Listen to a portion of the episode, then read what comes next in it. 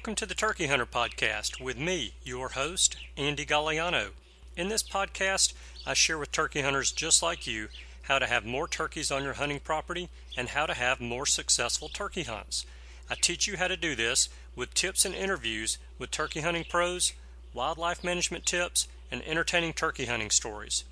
Tune in weekly as I share proven and simple strategies to help you have more success this turkey season. Make sure to head over to www.imturkeyhunting.com to subscribe to receive free turkey hunting tips, tactics, strategies, and product reviews. Also, please visit and like my Facebook fan page. Go to Facebook and search I Am Turkey Hunting and also feel free to post your turkey hunting photos from this past season and let us know where and when you killed your bird. For all of you Twitter users out there, please follow me on Twitter, where my handle is at Turkey Hitman, and I will be sure to follow you back.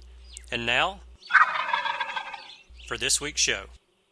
Hello, and welcome back to this week's episode of the Turkey Hunter Podcast. You are listening to episode 85 Summer and Fall Planting for Wild Turkeys with Scott Bronkema. And I am your host, and the guy who much prefers to watch women's college softball than Major League Baseball.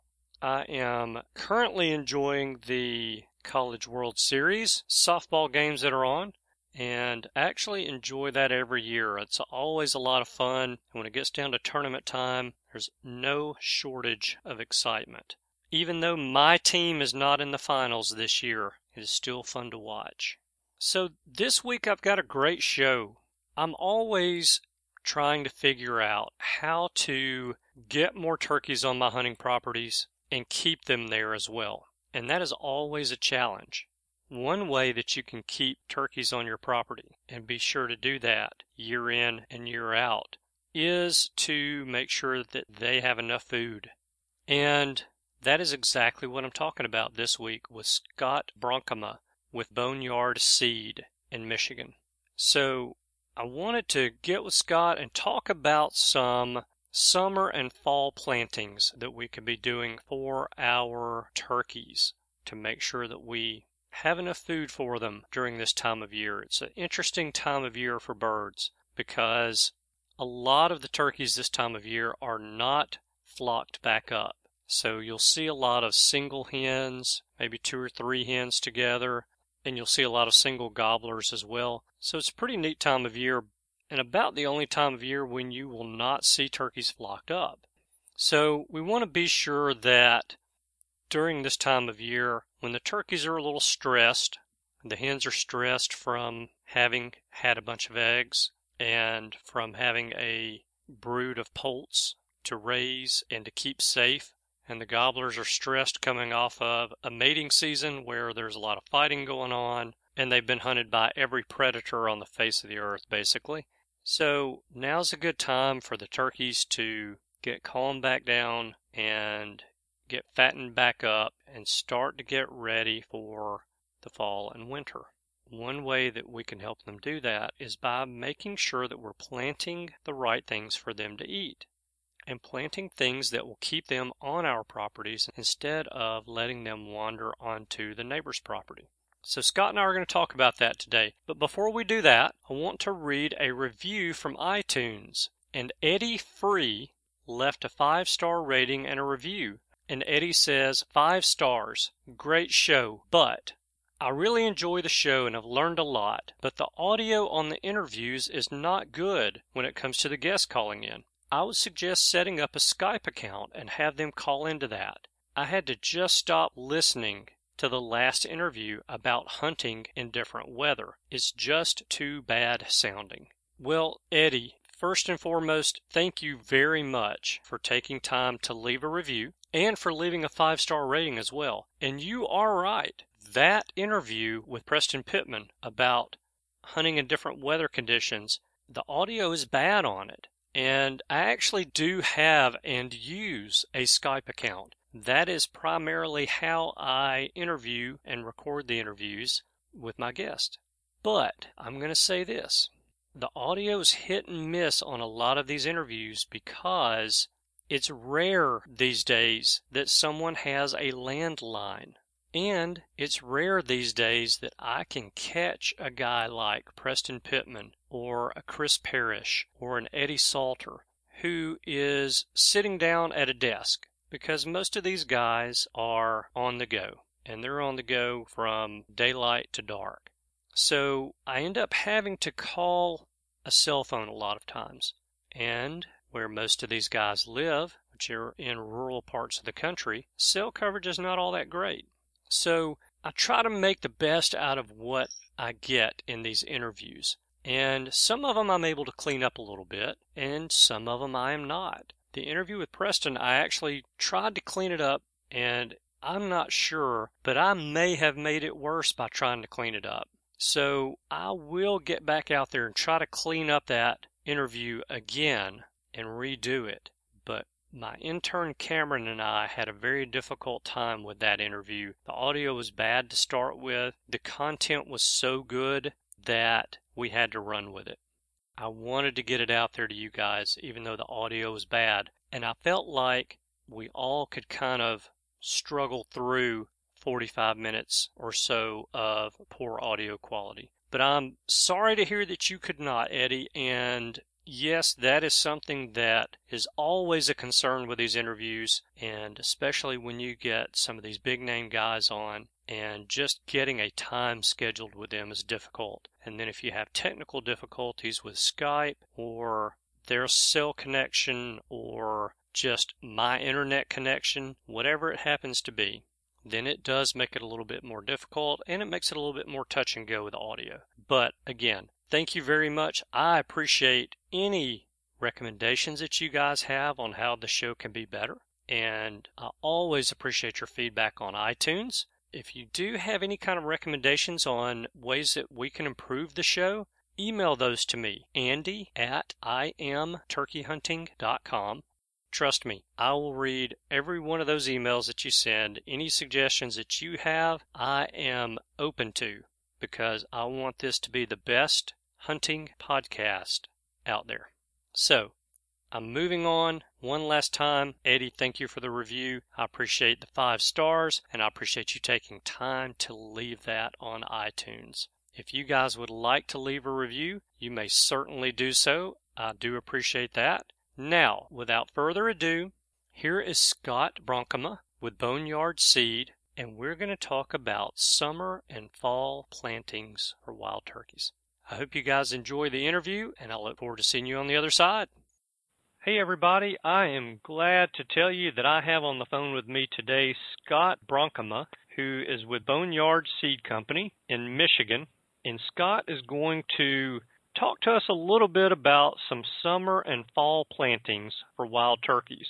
The last thing we want to do is have turkeys on our property in the spring and those eggs hatch the poults are out looking for a high protein meal, which is usually insects, and they have to leave our property and go to the neighbor's property to find what they need to survive and to grow. And next thing you know, if the neighbor's got all of the stuff that turkeys love, like seeds and bugs and the perfect kind of plantings, then those turkeys are going to call the neighbor's property home and they're not going to like our property as much. So we want to do everything we can to keep turkeys on our property and to grow big turkeys on our property. And Scott's going to help us with that a little bit today. So Scott, how are you and where are you?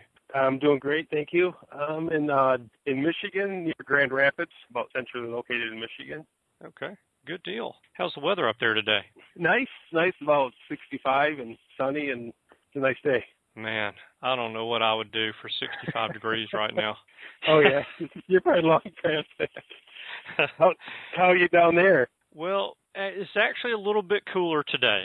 We still have temps in the upper 80s, but the humidity is next to nothing today. So even somebody who is as hot blooded as I am can go outside and sit in the shade today and not sweat. Whereas two days ago it was 94 outside and the humidity was, I would say, in the upper 80s.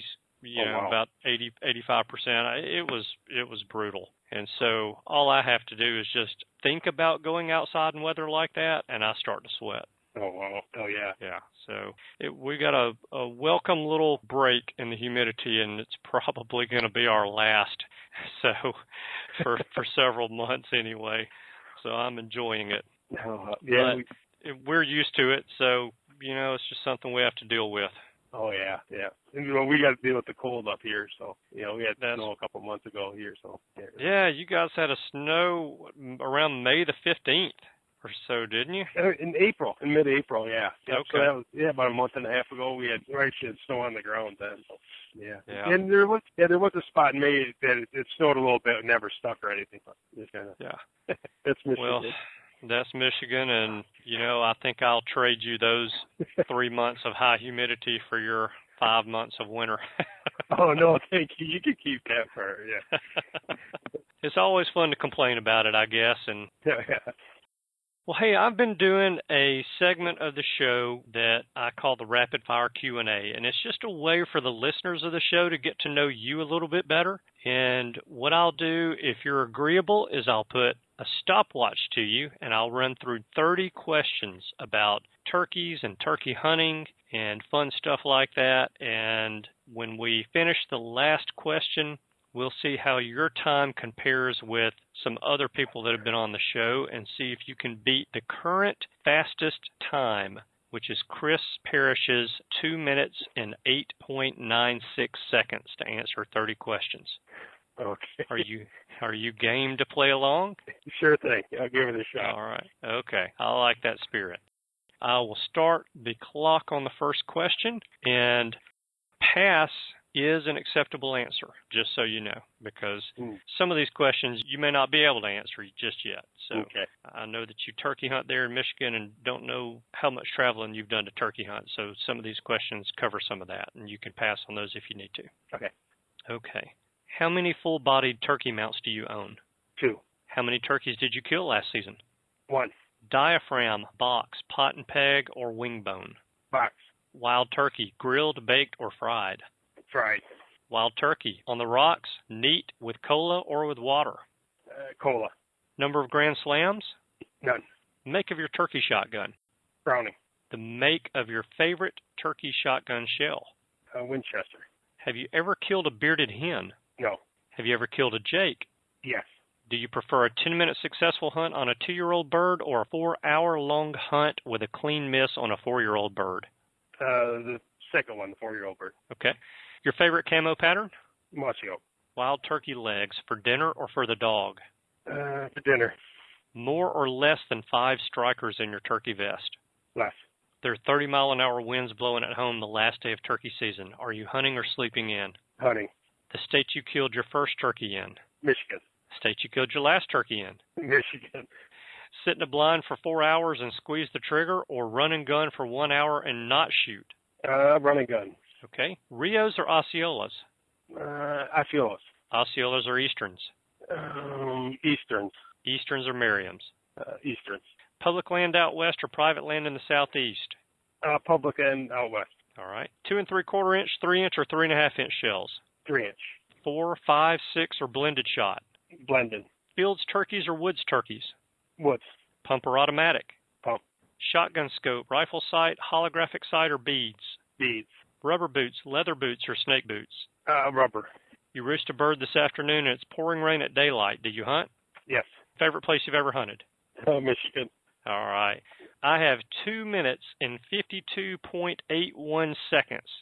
So you're a little bit off of the record, which, by the way, Chris Parrish has just pretty much blown everybody out of the water. The only other person that's rel- relatively close is Wayne Fears.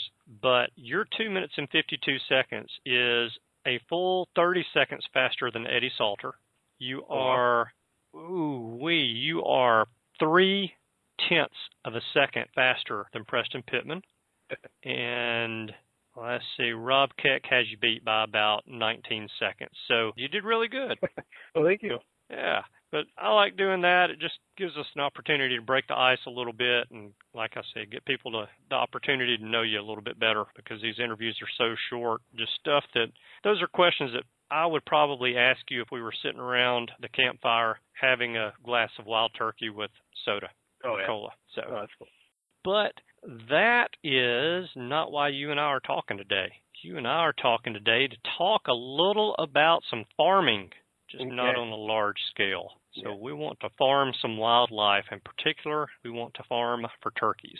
Sounds good. So I know that there's a lot that goes into planting food plots for critters, for wildlife that is beyond our control, but there are a lot of things that we do have control over that will help to maximize the effort, the time, and the expense that we put into these plots to grow plants for the animals that we want to hunt. Let's talk a little bit about that first. What are some of the things that we can do before we ever plant to make sure that we are getting the most out of our turkey food plots? Probably the initial part is more finding the right spot on your property. Yeah. As far as the location and size. Mm-hmm. Two factors you want to think of mainly is for, you know, if it's a good spot for the turkeys to be at and then and also considering the availability of what you can grow there, you know, because you got to think about the soils and the surroundings to make sure your plot's going to grow. You know, right. you don't want to waste much of time there. And that's probably the main thing to get started before.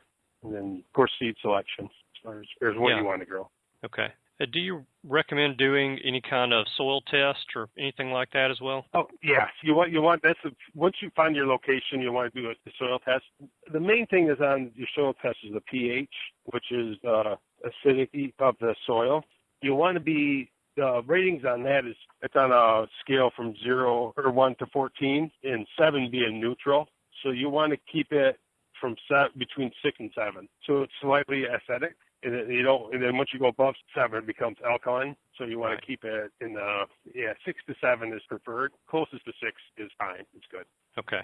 You know, All right. And once you once you have that, that's like the main thing. That's like the base for your whole pot because that's going to determine how much the plants are going to be able to utilize the nutrients in the ground. If it's off, then the plants won't be able to process any. You could have as much fertilizer as nutrients as you could have on it, and the plants won't be able to process it, and slowly die off.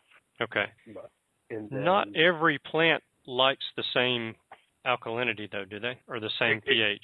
It, yeah, exactly. It, some some of the um, yeah, it ranges anywhere from down in the fours up to just over seven, seven to eight. And okay. most plants have a range. If if they grow in the lower parts in the the four to five range, they'll still grow up to six or seven, you know, so you you have a range. You don't have to have an exact number, but most usually it's about a point off between four and five or six and seven, basically. Okay. And that just, I guess, further drives the point home that the first thing we need to do is select a location of the plot, then next decide what it is that we want to plant based on that soil type that's in that plot. And then once we know what we're going to plant, we need to start thinking about doing a soil test. And all of this needs to be done relatively far in advance before we ever get out there to throw seed, doesn't it? Right. Yeah. Because once, even if if your pH is off, there's products out there that you can change the pH. Most of it's in the lime base. Mm-hmm. Lime takes longer. There's new products on the market now that are liquid that will within a week start working and raise, raise or lower your pH to where you need to be. So now it's a lot easier to manage your soil. So if your soil's a little off, it's not like a big problem at all anymore. So you can, with the new products out there, you can change it and to be able to pretty much plant that's what you pretty want. Neat. Basically, yeah, yeah. So that's like the that's like the new things out there now that probably help out with the food plot to, uh, to be able to manipulate yeah. your soil to accept pretty much anything. That's pretty cool because I didn't tell you this, but I'm an old school farmer, oh, meaning oh, that I've grown up in the city. I've been in the city my whole life, but my whole family, my mom's dad and my dad, my uncles and my aunts were all in the nursery and garden center business. Oh. So I'm familiar with a lot of this stuff, and you know, having been a hunter my whole life, I've been exposed a lot to food plots and and making sure that those things are are being done the right way. So I'm familiar with a lot of this, and when I say I'm old school, I had no idea that these new products were out, and I'm sitting here and I'm thinking, okay, lime is what we're going to use to adjust the pH, and that that's going to take four to eight weeks to 12 weeks, depending on what type of lime we're going to use to even begin to start working on the pH. So that's really neat. What are some of those products? Do you know? The, can um, you name some the, of those specific? The one I'm most familiar with, I was first introduced to, is Deer Grow. They're out of um, the Midwest uh, I believe Iowa, but they, I actually met them at ATA a couple of years ago and they introduced me to it. And that's a, the product that works great. It, and two and a half gallons is equal to one ton of ag lime. So holy cow! Yeah, I guess you know you kind of you know to raise your pH a little bit, you'd have to bring in a ton or two of lime, and now you can carry it in a two and a half gallon and put it out with a pump sprayer if you like, or any type of sprayer. And yeah, the drawback with them there's a drawback. It's it's a more of a temporary. It'll last for a year to two, and then you have to mm-hmm. apply again. Where ag lime is, you know, three to four. You don't you don't put it on as much, but yeah. But it, it's it speeds up the process. You can get 0.6. You can go from like five to 0.6 within six weeks. I think they say it is, and then and that usually fixes any problems you have. Yeah. And in the mean in the meantime, you, the plant can be growing and so if, right. if you have, yeah, so the, the pH is actually growing up with the seed and then or the plant. Okay. Yeah. All right. Well, I know that most of the country already has their summer food plots planted already, but for those of us in the south who have a longer growing season, mm-hmm. there are quite a few of us who won't even really plant until the end of June, first of July, depending on what what it is that we are planting. So, for those people who still have or for those people who already have their summer plots in, we might be a little bit too late for them to talk about summer plantings. But the good news is these podcasts stick around for a while, so this content will be available for them to pick up later for next year and next summer for those plots. But for those of us who don't have our summer plots in, what are some of the best summer plantings that we can put out to help keep turkeys on our property and to keep our poults growing through the summer months? Um, any of the grains, I like the grains for summer to get you up to um up until when you can plant your fall ones, and that'll be but like if you get any like the, the sorghums or buckwheats, anything that'll seed out, and uh, mm-hmm. and uh, the turkeys will like to get around in there and scratching them and, and go through the seed. Yeah, and that's probably the main ones. Any of the grains, but okay, summer's more of a limited time, uh, you know, I believe. So it's you, you want to get those in, and you want to get those can pretty much be planted as long as you're starting to get rain, keep getting rain, and, and it doesn't get too hot out. Yeah, yeah, I think we're past that too hot phase here in the south. we're there. yeah. Well, I know a lot of the guys that I know that plant the grains like corn and even millet for a dove shoot or you know, plant sunflowers are really starting to get those in the ground now because what we found is that yeah, if you're growing this as a true crop, you want to get it in the ground after the first frost but if you're growing it to hunt over, then you want to get it in the ground at a time when there's still going to be seed on the plant when we can legally hunt. So right. for corn, these guys are getting ready to plant corn now and for their quote unquote summer plots, which will actually be give them corn into the time of year when they can start bow hunting and in the early part of gun season before the deer just slap eat every single grain of it up. So those later plantings for us in the south are something that we have to think about a good bit. But those grains are are important, I think, for really keeping those turkeys around because they do rely on them so much. And for you know, you're talking about summer plantings to take us through the summer and get us into a point where we start getting our fall plantings, which will take us in through the winter in the ground. And you know, I think that a lot of people where we have the growing season that's so long are using these summer plantings to roll over into the fall and and hunt over that way. So a lot can be done, I guess, is what I'm saying with when these things are planted and and used. How long typically will the sorghums last? The seed last once that plant comes up and it's we knock it down for the quail and the doves and the turkeys to eat. How long is typically is it going to sit on the ground before it's just they're just not going to pay it any attention anymore. And I know a lot of that has to do with snow and rain and that kind of fun stuff. But just on average, what do you think? Yeah, a few weeks at least, up to a month. It depends on like a lot on the rain and how you know circumstances. And I think the a lot of it too is how much stays on the plant. If you get a lot of wind or yeah. or driving rain, it'll knock plants down faster, and, and they'll get into it quicker and, and and scoop it up, and then yeah. Okay. Yeah, yeah, yeah, yeah. It can last for a different amount of time. Yeah. Now, I know most of the plantings that we're going to do for turkeys are not just going to feed turkeys. They're going to feed anything and everything, just like yeah. what we talked about. The grains, mm-hmm. if they're planted in the right area, can be flooded, and you can hunt ducks over them. You can hunt quail and grouse and dove and whatever else over these grains. Of course, the deer are in them as well. So that's probably something we need to think about as well when we're thinking about doing these plantings for turkeys is what our you know, to me, I'm always thinking turkeys. So any other game animal is secondary to me. So I have to kind of step back a little bit and say, okay, most of the people listening to this show are deer hunters. And so right, yeah. what is it that's out there that will bring those deer in and then also be a good food source for the turkeys and help pull them in? Yeah, and that's so, a good. Like, and two, one thing to mention a good summer one now is the chufa, or right. pronounced different ways. That's like a like a I want to say one of the hotter seeds on the market now. It's just we're just starting to get into that now, which is it's planted about this time up until I guess depending on how far south you are, up for another month or so, and yeah. that's like an excellent turkey. It's it's that's one of those mainly for turkey. The deer will get into it a bit, and other animals, but that's like the turkeys, I guess, go nuts over over that. Yeah, it is crack cocaine for turkeys. yeah, and like I said, we're just right now we're just in the process of you know getting it just just because of that reason. Such a big, we're getting so many people wanting it, and yeah, we're starting to stock it. Do you guys have wild hogs, feral hogs where you no, are? No, okay. we have a few. I mean, it's I've never seen one. There's they're around. I mean, like you might hear of a dozen or so killed a, a year around here, and, and they're mm-hmm. pretty much yeah, you can shoot on sight type thing, just because they're just right. starting to get established here, and then of course the state doesn't want them here. So yeah, but yeah. I know that's a big problem, especially for you guys down there. It is, especially with the chufa, the hogs.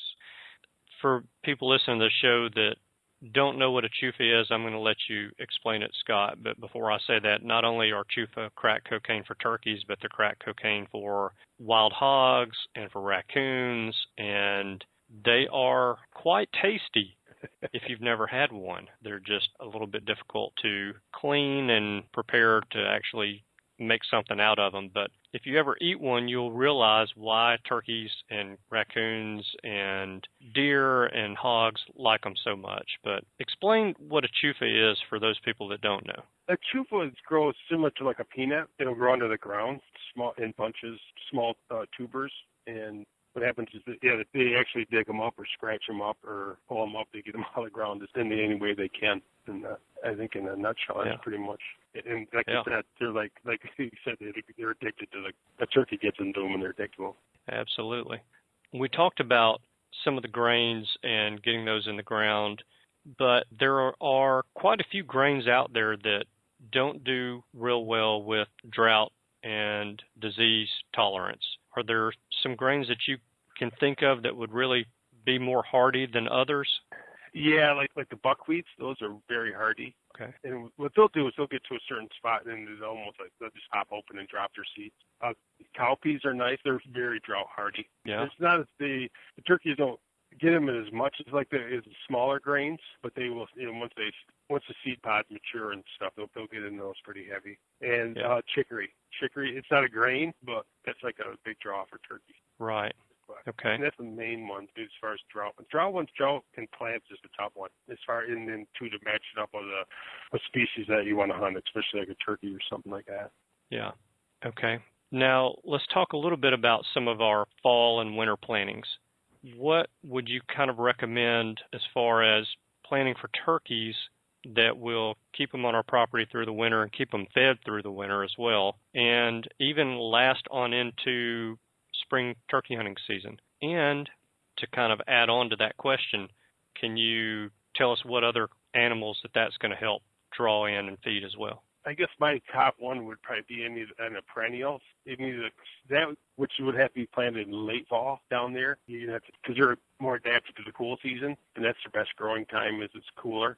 And so if you get any of the the clovers, alfalfas, and mix chicory in with them, that's like the top one, I, I think. And what those will last depending on the maintenance you put on, eh, you with the plot, you can they'll last three to four years without and they'll go and once you get those established, they'll last all summer and fall and all the way down there all the way through the winter until the next season.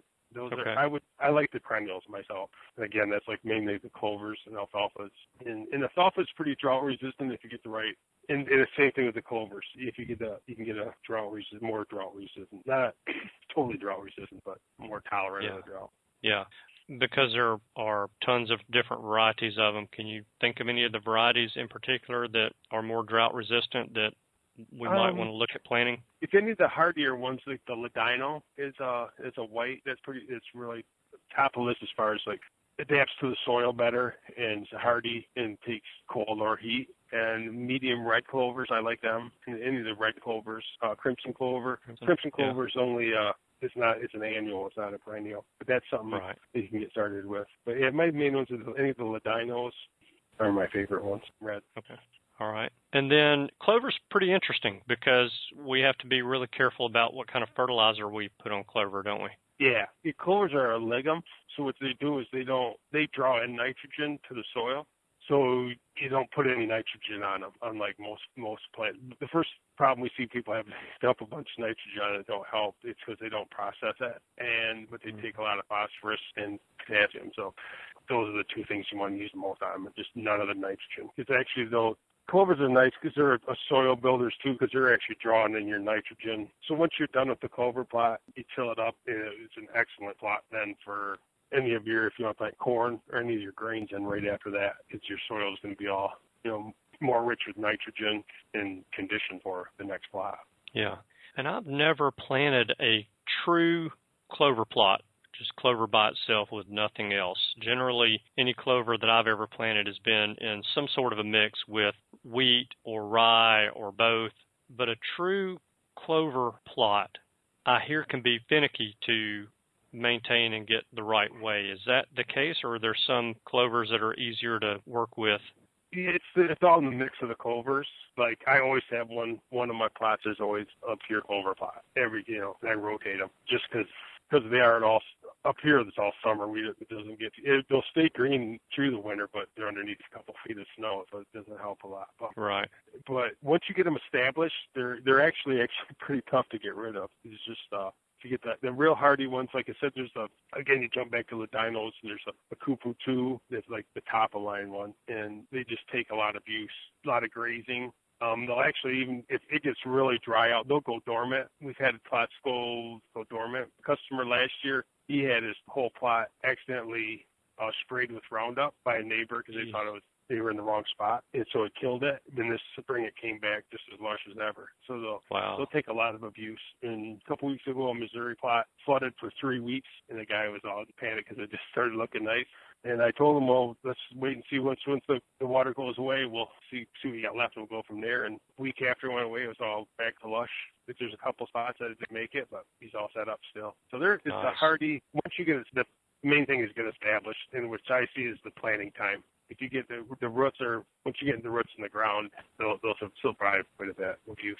Okay. And and they're just great for that's an all around species of say animals who like it. I mean deer or deer love it, of course. Turkeys are in there all the time. And what I do one thing I do a lot is like the, I like the chicories. I had something about chicories with me. I'll use it. I'll sprinkle that into my clover plots. You can pretty much put it on any plot, and it just kind of gives it an accent. You know, to if the animals are in there, that gives them something else to, to eat while they're in there.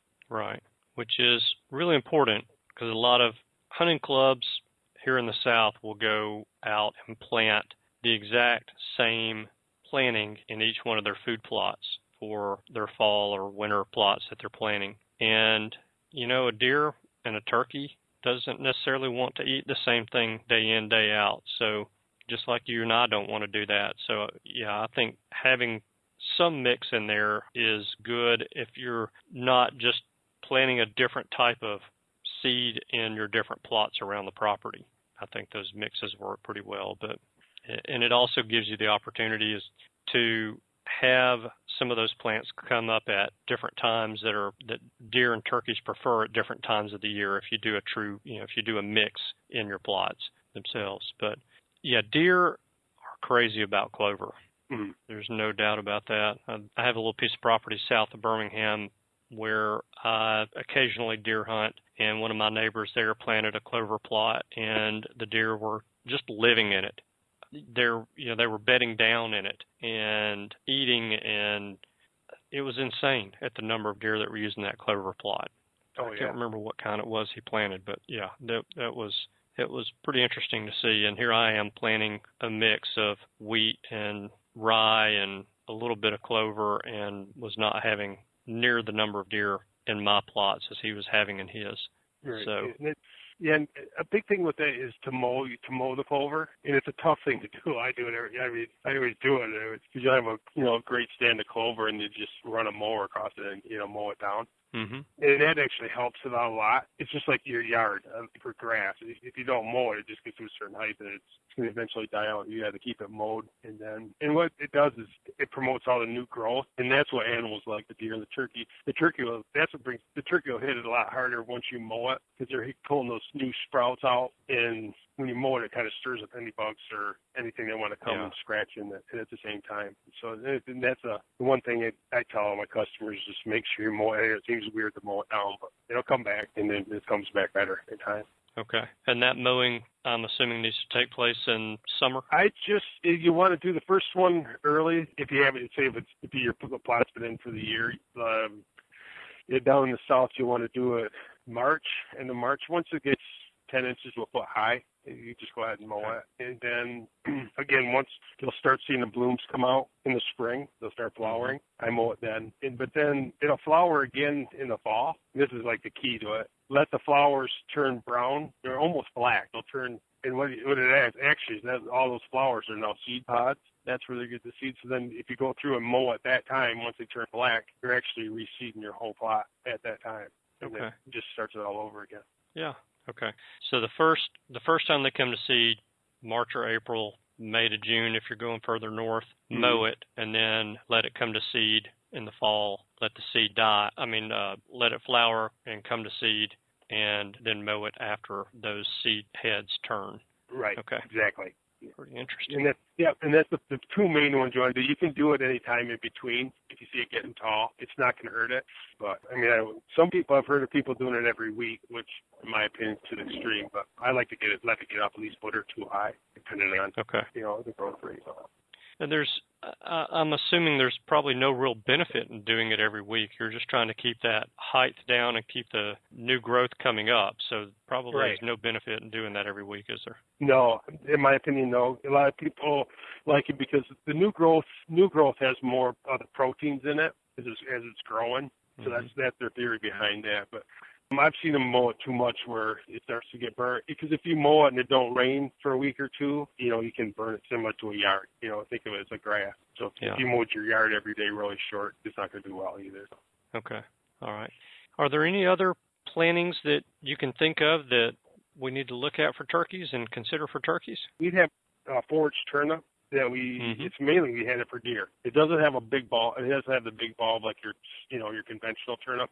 It's Right. basically just leaves. And we sell a lot in Tennessee and down there that they say the teach the turkeys come in and just hammer it in the fall. They have problems. You know, the guys are planting it for their deer, and the turkeys come in there and for some reason are just in it all the time. We've had Wow. whole plots wiped out by turkeys. You know, at the first couple guys, I thought, you know, I thought maybe they're nuts or something. Or so you know, some deer will come in there and hammering it in the middle of the night or something. But yeah, no, they swear by it. The turkeys just come in there and they're always in there. So we hear that quite a bit. And, and other than that, the grains, like I said, if you get any of the grains, even if you go up to peas, peas are good. Mhm. It's something they're you know they're, they're they like seed. You know, so anything that's going to grow a seed.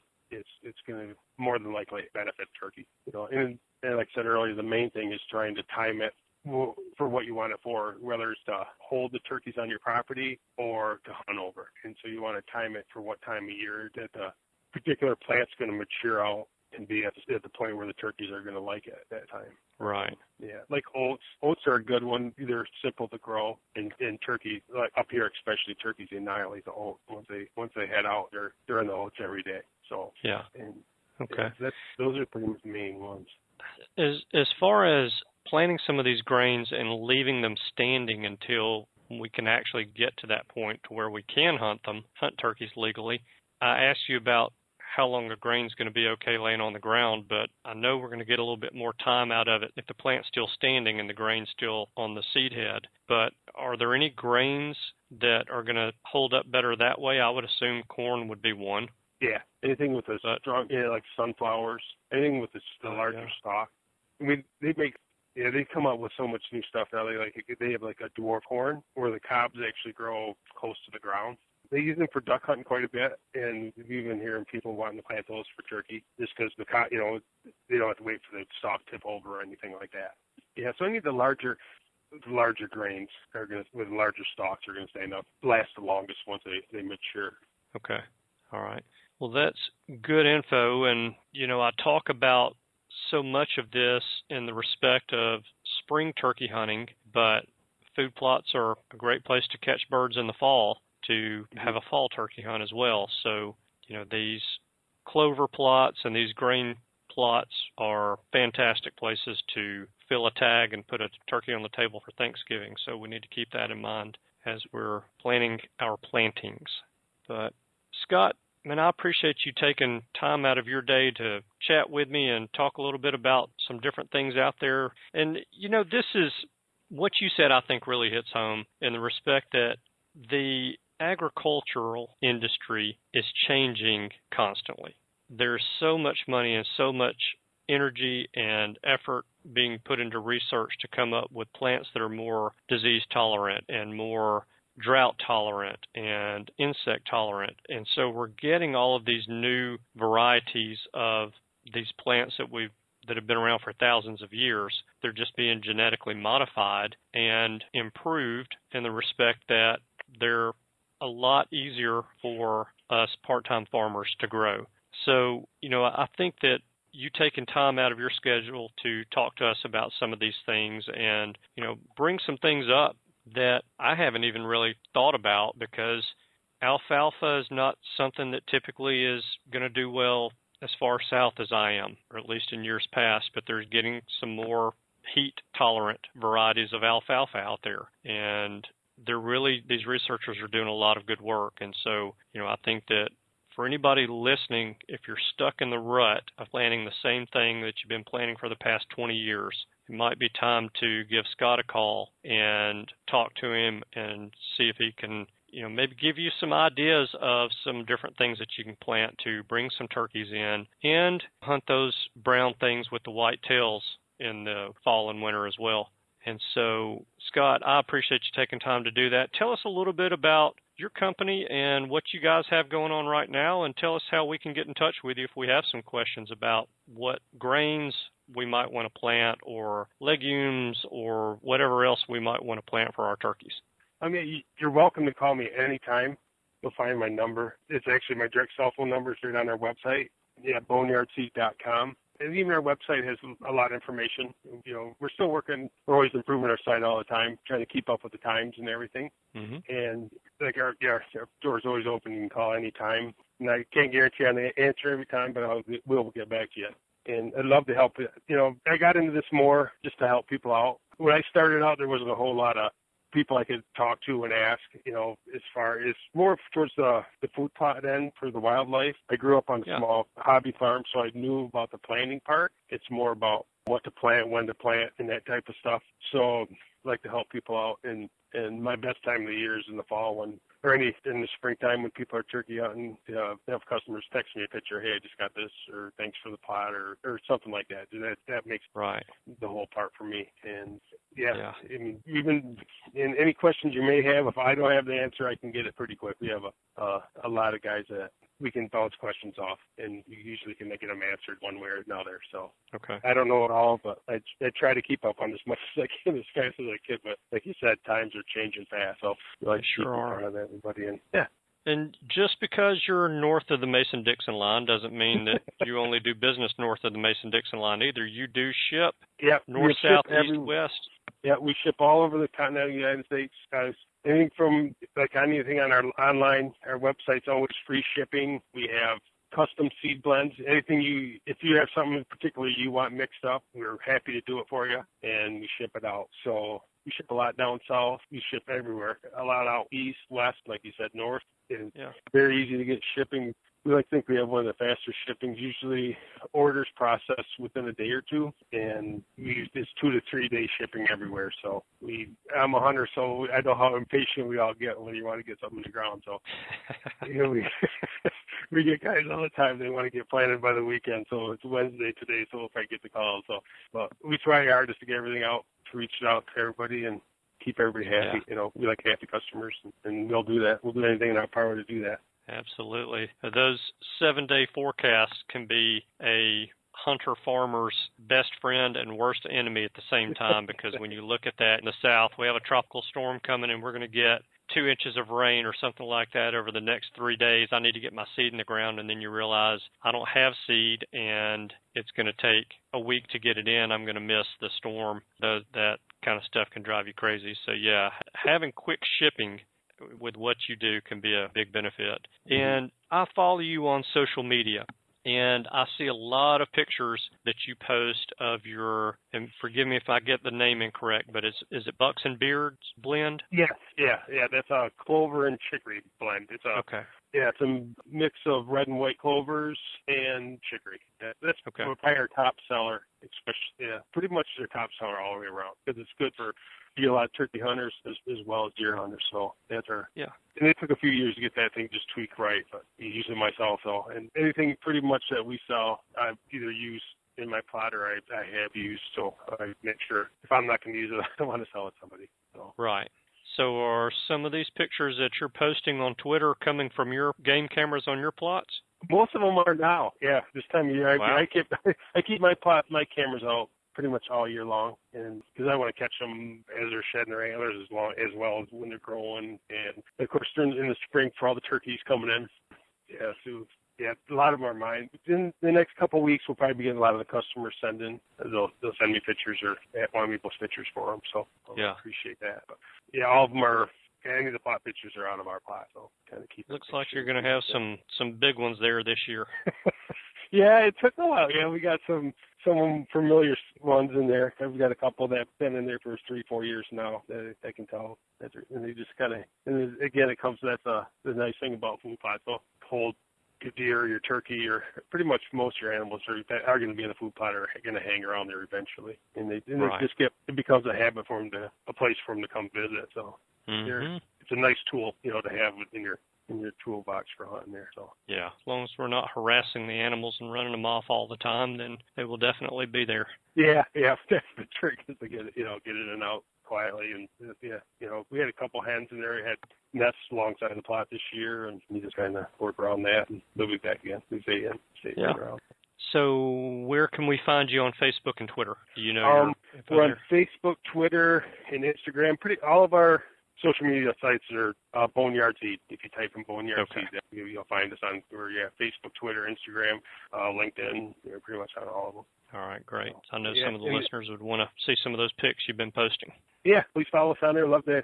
I love always love talking to people and seeing what they're posting as well. And it's just a nice connection instead of just being a, a company selling stuff. So we're, we yeah. like to keep it more personal. Good deal. Scott, thank you again so much. I really appreciate it. And I will be in touch with you. I'm going to check out that Bucks and Beards blend, and I might be ordering a few bags of that for myself and seeing what we can do with it. Well, great. Well, good deal. Well, I certainly appreciate you so much, and I will, like I said, be in touch with you, and maybe we'll do this again sometime in the not too distant future. Anytime. Appreciate it. Thank you very much for having me on. It's nighttime. Yeah, uh, glad to do it. And good luck. Don't work too hard you through too. the summer. Try not to. You kind of gotta you know make hay when you can. So yeah, we have we'll have a couple. Uh, one good thing about it, we're kind of slow during the, the hunting season. So as long as the yeah. southern people don't bother us too much, get a lot of, which is a good thing. Yeah, give you a chance to get in the woods and take advantage of those plots that you have. We'll do. That's you good. too. All right. Thank you, Scott. Have a great day. Thank you. Thank you, sir. You too. All right. Goodbye. Thanks. Bye. Okay, I hope you guys enjoyed that and were able to pick up a few things you didn't know and get some ideas of some things that you may want to plant on your hunting property this summer and this fall to try to keep the turkeys there. It sure makes it easier to kill turkeys when you have turkeys on your hunting property. So, Scott, thank you for taking time to come on the show and for sharing your knowledge with us. And if you guys need any kind of seed, like Scott said, he can ship that anywhere in the country. So don't hesitate to give him a call and see what he can do to help you out. And if you catch him at the right time and he's not slammed, you might even be able to trick him into making some suggestions for you. So that is all I have for you guys this week. But before I cut you loose, just like last week, there's four things that I would love for you to do. Number one, please forward, like, and share the show on social media. Number two, please subscribe to the show. Subscribing is free, and you'll be notified when the most recent episode is uploaded. Number three, please tell a hunting buddy about the show.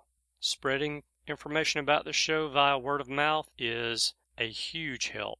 And number four, please tune in next week for another great episode of the Turkey Hunter Podcast. Thank you guys so much for tuning in this week. I know that you have choices. I appreciate you spending your time with us. I hope you have a wonderful week, and I look forward to seeing you again next week. Goodbye. Thanks for tuning in.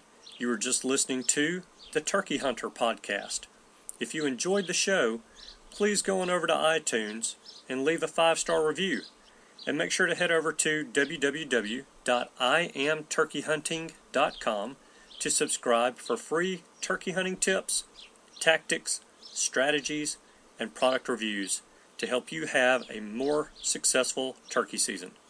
And stay tuned for upcoming episodes on hunting afternoon birds, how to film your hunt, and the breeding cycle of hens, as well as some guest interviews. Thanks again for listening.